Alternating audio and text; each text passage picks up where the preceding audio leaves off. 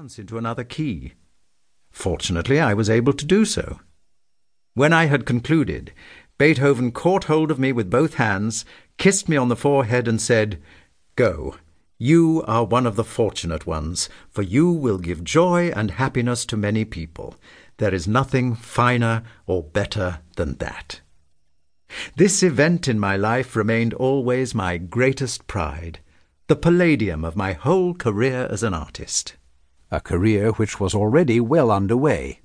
It was during this period in Vienna that Liszt published his first known composition, a variation on the same waltz by Diabelli which Beethoven himself was to transform in his own set of thirty three variations into one of the great masterworks of human history.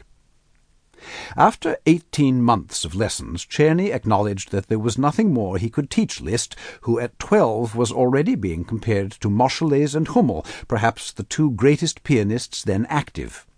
It seemed obvious to everyone that the boy should now go on to Paris, which was then the undisputed capital of the musical world. On the 8th of March, 1824, Liszt made his Paris debut and was pronounced by more than one critic to be the finest pianist in Europe, which was to say, in 1824, the finest pianist in the world. Like the child Mozart before him, Liszt now embarked in the company of his father on the first of his legendary concert tours.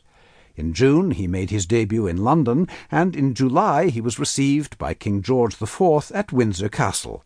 He also found time to compose, and tried his hand for the first time at writing a business letter.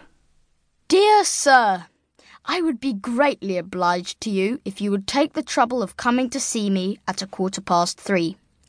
Having finished a few pieces, and as I want to have them engraved, I'm appealing to you to ask you to kindly hear them so that you don't buy the pig in the poke. Just which pigs in which pokes they might have been we can only guess, though there are at least four bravura keyboard works which we know he'd completed by then. His most ambitious project, though, was an opera, Don Sanche, which was staged in Paris shortly after his return there the following year.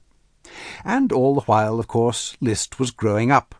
In his middle teens, a thwarted love affair led to a severe nervous breakdown which effectively removed him from public view for many months, and led to a bout of religious mania which almost resulted in his becoming a monk.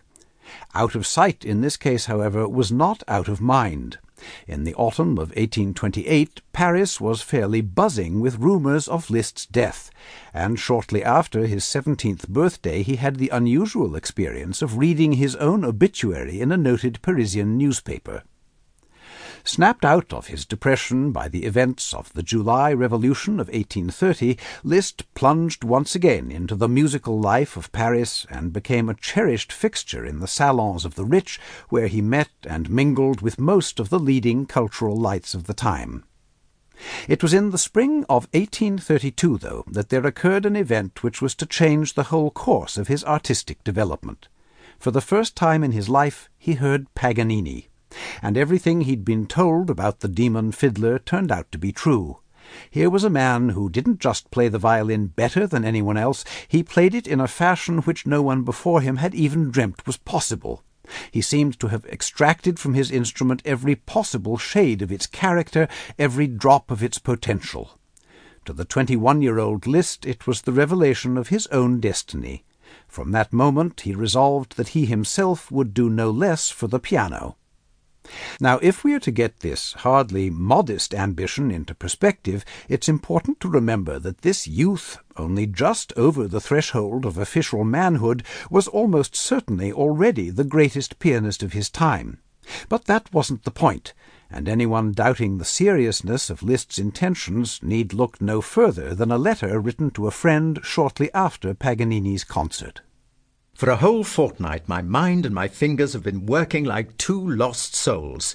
Homer, the Bible, Plato, Locke, Byron, Hugo, Lamartine, Chateaubriand, Beethoven, Bach, Hummel, Mozart, Weber are all around me. I study them, meditate on them, devour them with fury. Besides this, I practice four to five hours of exercises, thirds, sixths, octaves, tremolos, repeated notes, cadenzas, and so on.